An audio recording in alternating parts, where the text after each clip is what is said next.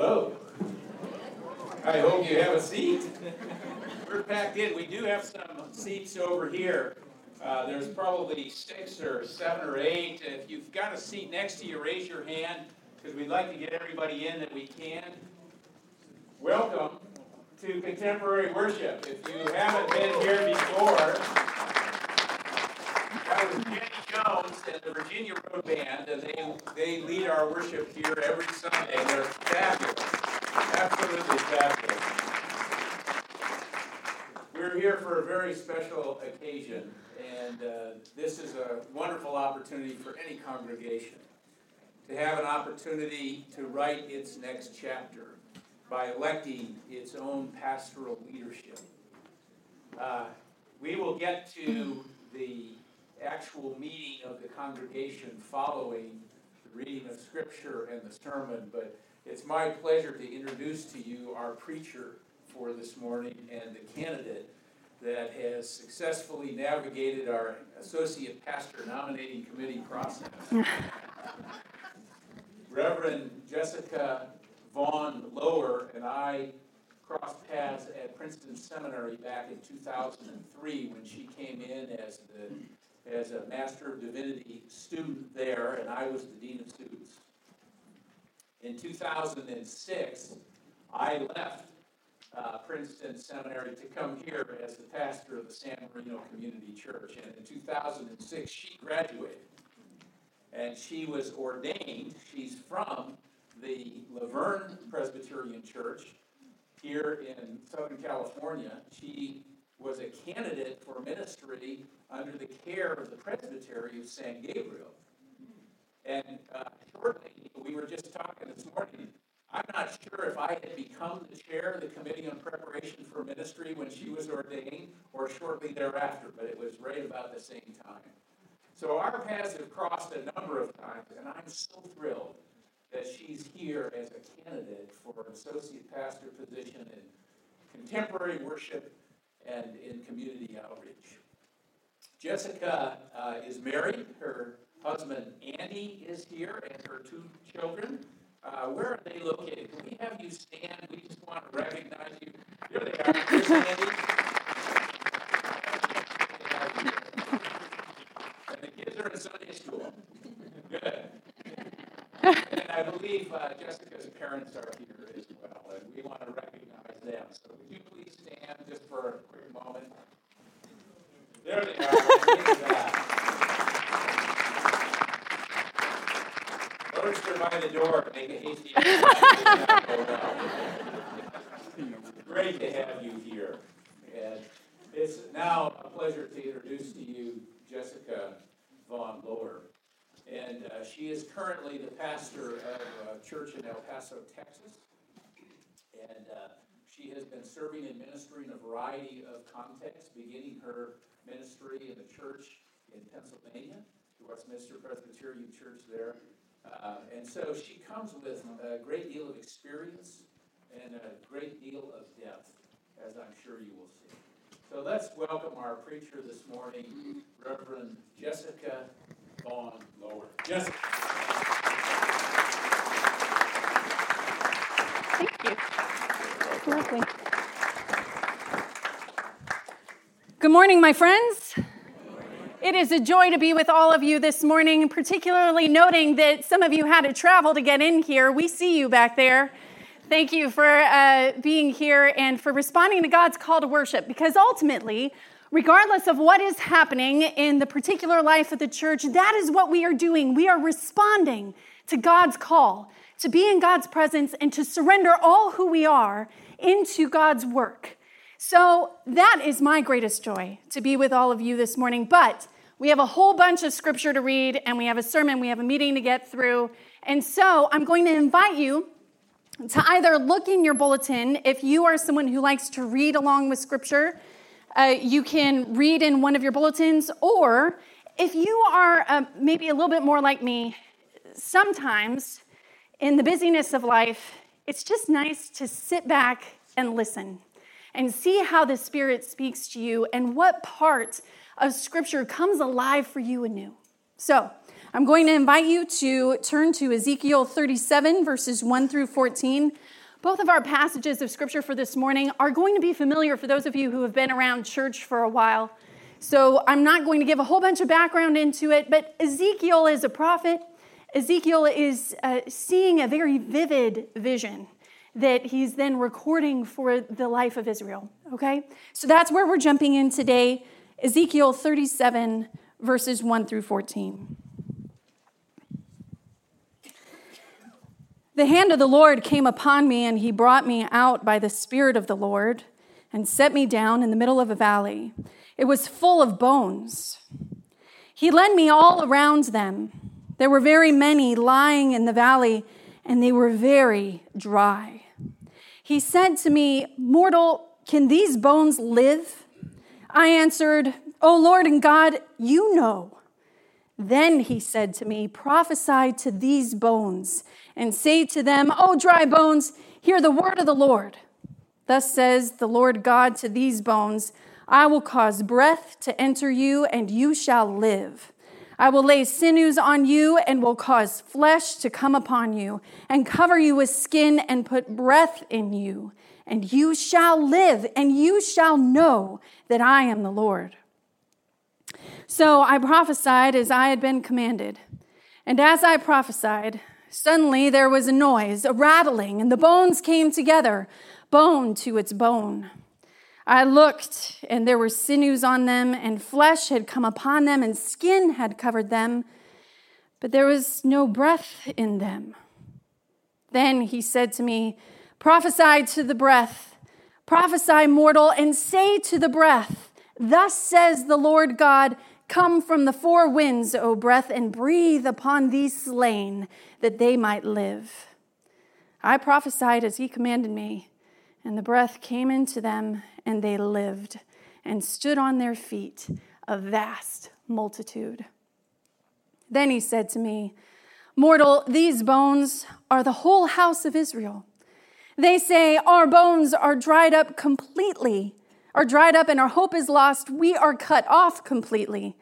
Therefore, prophesy and say to them, Thus says the Lord God, I am going to open up your graves and bring you up from your graves, O my people, and I will bring you back to the land of Israel, and you shall know that I am the Lord. When I open your graves and bring you up from your graves, O my people, I will put my spirit within you, and you shall live and I will place you on your own soil, then you shall know that I, the Lord, have spoken and will act, says the Lord.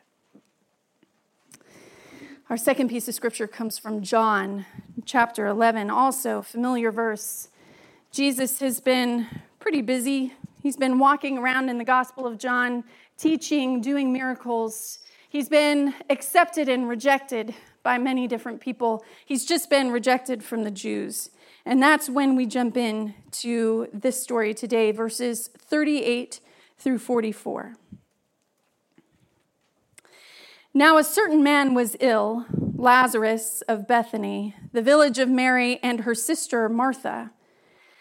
Mary was the one, am I in the right place? You know, sometimes I just like to make it up and keep you on your toes, but look, I got you there. Here we go, here we go. Verse 38. Then Jesus, again greatly disturbed, came to the tomb. It was a cave, and a stone was lying against it. Jesus said, Take away the stone, Martha. Martha, the sister of the dead man, said to him, Lord, already there is a stench because he has been dead four days. Jesus said to her, Did I not tell you that if you believed, you would see the glory of God? So they took away the stone. And Jesus looked upward and said, Father, I thank you for having heard me. I knew that you always hear me, but I have said this for the sake of the crowd standing here so that they may believe what, that you sent me. When he had said this, he cried out with a loud voice, Lazarus, come out. And the dead man came out, his hands and feet bound with strips of cloth, and his face wrapped up in cloth. And Jesus said to them, Unbind him and let him go. Friends, in my tradition, we say that this is the word of the Lord. If you will, bow your hearts and your minds with me as we pray.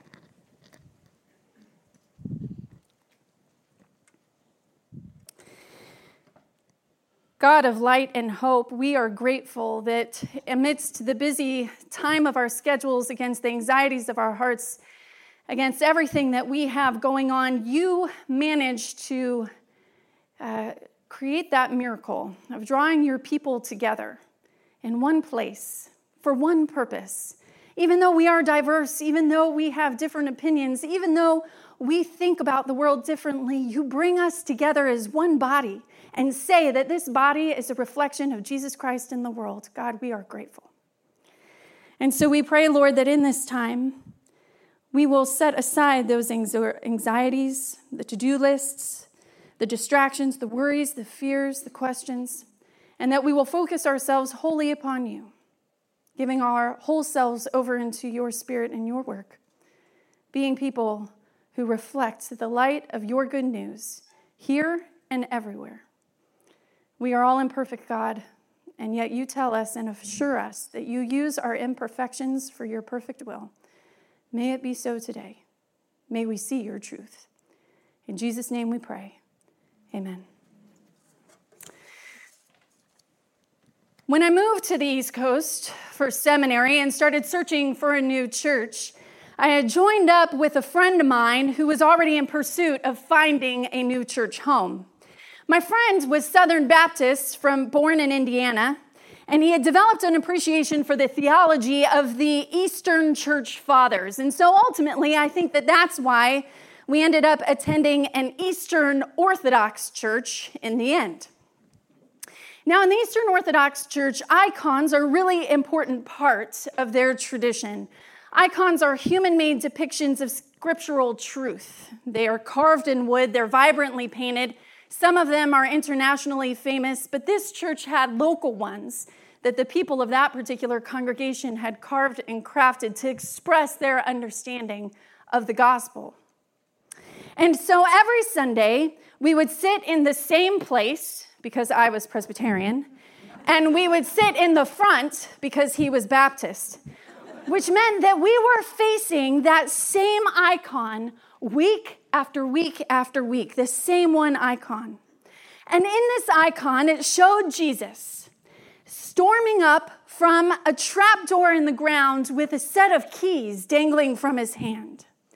And scattered around the ground and piled up against that trapdoor were piles of dry bones, heaped up on the edges. Every piece of that icon was covered in bones. They were so oppressive in the icon that it looked like those bones were actually trying to keep Jesus down into that trapdoor. But then at the same time, as you looked at it, you saw the pressure of the bones, and then you also saw that as Jesus was rising from that door in the earth, the bones were beginning to rise as well, and they were beginning to fit themselves back together. Some were already growing back their tendons and their muscles and their eyes it was by far one of the most powerful images that I have ever seen created by humanity. No doubt because it echoes the most powerful message that we have in Christianity, which is the message of resurrection. And that message of life taking over death, of life taking over what everyone knows and what everyone can see with their own eyes and touch with their own hands and know within their own souls is dead, that message of life, taking over what everyone knows is already dead and gone and over, that message of death will not, that death will not win over life is still the only message worth our time. It is still the only thing that we need to be standing on as Christians. We live in a world where death is an everyday occurrence death of innocence in planes and in schools and on the streets and in hospitals, death of dreams that we hold for ourselves and for the ones that we love, death of confidence or death of a strength that once sustained us in times of trouble. Each of us here has some tangible experience with death. for the church, regardless of the denomination or the affiliation, it has been a death of the communities of faith with diminishing numbers across the board and a diminishing good reputation. Meanwhile, many of us who are sitting in the pews or in the chairs, many of us are getting older. And with that, we are getting more tired, more weary of this message that promises change and transformation at every appearance of death, because for many of us, church and our practiced Christian faith has been the one thing that we could rely upon not to change throughout our lifetimes. For some of us, sometimes it feels like it would just be easier to let certain things die. But these feelings that we have when we see something that we are relying upon dying, these feelings that we have of tiredness and hopelessness and this desire for stability, these feelings are familiar to God. In our reading from the Hebrew Bible, God calls Ezekiel to stand in a valley that is filled with dry bones, a great many bones, it says, as though there were a battle held there between two great armies, and the fighting lasted so long, and the losses were so great that the survivors could carry only themselves out and not carry out the dead. And God says to Ezekiel, These bones are the whole house of Israel. And Israel recognizes it and turns to God. Our bones are dried up and our hope is gone. In other words, Israel is saying that they are too tired to keep working towards something that just isn't getting better. They say that they want someone else to do it for them for a while. They say that they would rather die than fight a losing battle. And so they act like parched, dried bones lying in a valley, mere skeletons of the spirit that once gave them life, all of their strength and all of their tenderness gone. But where Ezekiel saw a message of lifelessness in those bones, God declared the possibility for new life God has Ezekiel say, I will make breath enter you and you will come to life. I will attach tendons to you and make flesh come upon you and cover you with skin. I will put breath in you and you will come to life. So, in other words, God speaks good news to the bones that were obviously too far gone for any good use. God speaks good news to his creation to this creation and these bones that now show no resemblance of the life that he first put in them, he to those things says, I will give you new life. And friends, that's the end of the story. God gives new life to his creation, even when it is depleted beyond recognition, even when it doesn't look anything like it used to at the beginning. God gives new life. End of story, done. Now, theoretically, I know that we as Christians hear this all the time. There's no new news in this good news. So let me just point out two significant things, things that I think are significant in that one piece of hope. Number one, the bones did not ask God for new life. They were bones, they were inanimate, they could not ask for anything.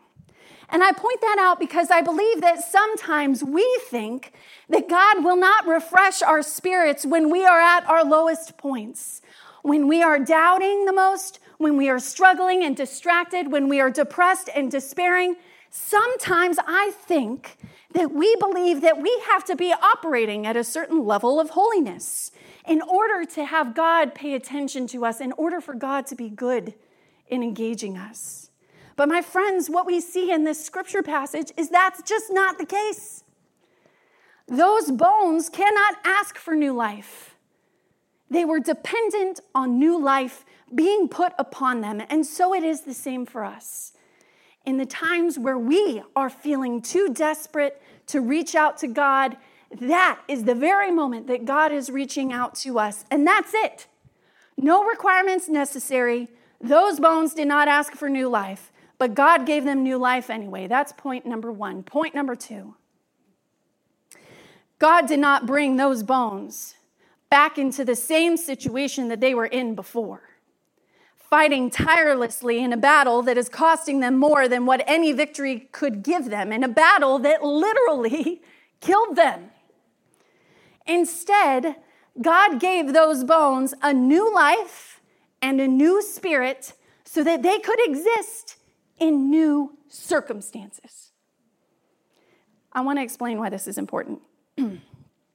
All too often, when we are faced with hard times, and when we don't know what to do with what the world is presenting us, all too often we look back into the past and we reminisce about the good old days. We sometimes think that if things just returned to what they used to be, then we would have all the good fortune that the past offered us and none of the bad. I have a good example of this. Are any of you, raise your hands if any of you are Bob Seger fans? Anyone? I like that old time rock and roll. The kind of music just soothes my soul. I reminisce about the days of old with that old time rock and roll. I was hoping you'd sing with me, but. now, friends, I'll admit that I wasn't there. I don't recall hearing that rock and roll was received with people throwing up their hands and saying, Man, does that music soothe my soul?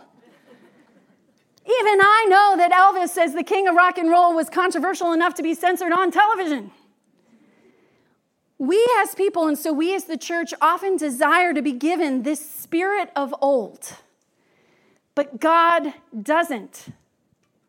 God desires to give us a new spirit with abilities beyond our imagination, one that is fresh and prepared to deal with the new challenges of each new day different from the times of the past and different from the future anticipations of our finite minds.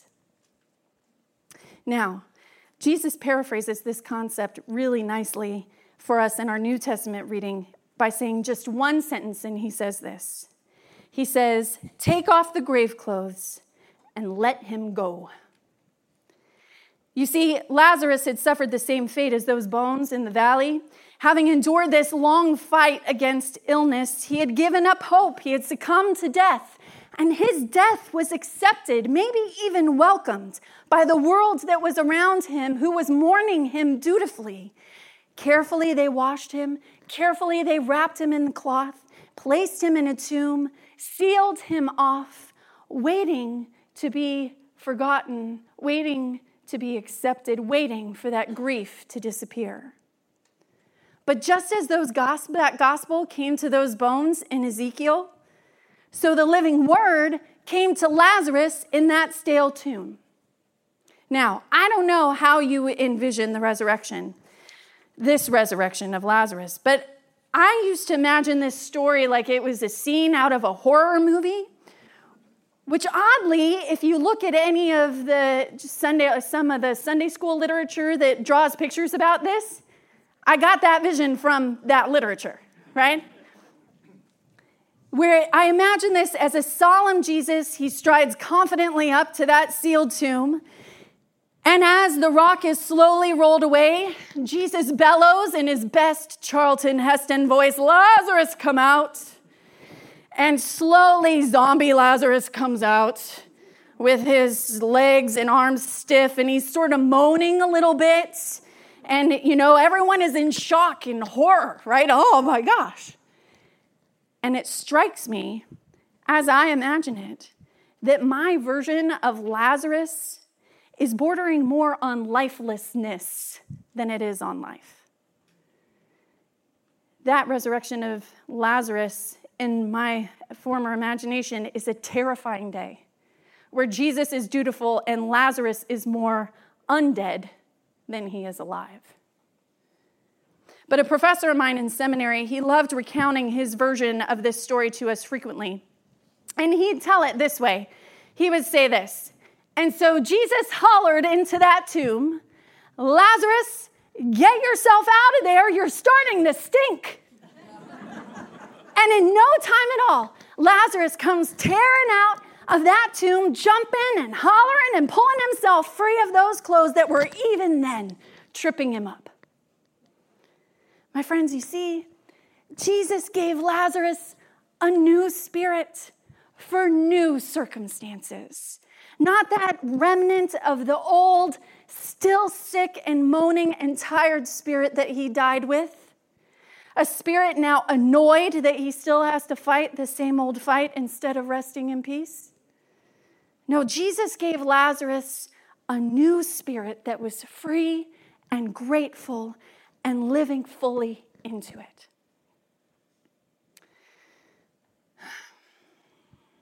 My friends, resurrection, it's not magic. It's not the product of the overactive imaginations of first century Palestinians. It's not empty words. Resurrection is the gospel. God gives us a new spirit in times where all that we can see is death. He offers that life to us when we are on top of the world, and He offers that life to us when we are only skeletons of who we used to be. God is always restoring us to life. And so, as Christians, we must choose to recognize each new day for exactly what it is a new day of God's new spirit. Because as Christians, as God's children and friends, our bones are going to be enlivened whether we ask for it or not. So if we're not dancing in our new life, shaking off those burial clothes of the defeat that we had yesterday and exercising our new muscles, filling our new lungs with the wind of the Spirit, then we are not alive, my friends. Then we are just undead. And if we know anything from zombie movies and television shows, we know that people run away from the undead. There is no hope to be found in a zombie. So, my friends, as we see from the story of Lazarus, as we know from the story of Jesus, God has a thing for breaking open stale tombs.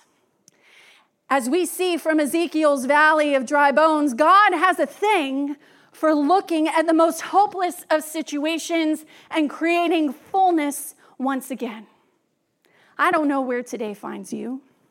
I don't know what kind of death or loss you have endured or are enduring, but I know that this is true for both you and for me.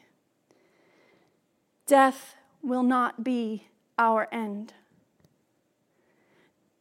May the fullness of God's new spirit of life enter your lungs anew today, so that you too can skip out of that tomb that is trying to enclose you, and so that you too can tear off the shrouds that keep you perpetually stumbling, and so that you too can march confidently and tenderly into this new day, into these new circumstances that are being created, even as we speak right now, just for you and just for me. If you will, please pray with me.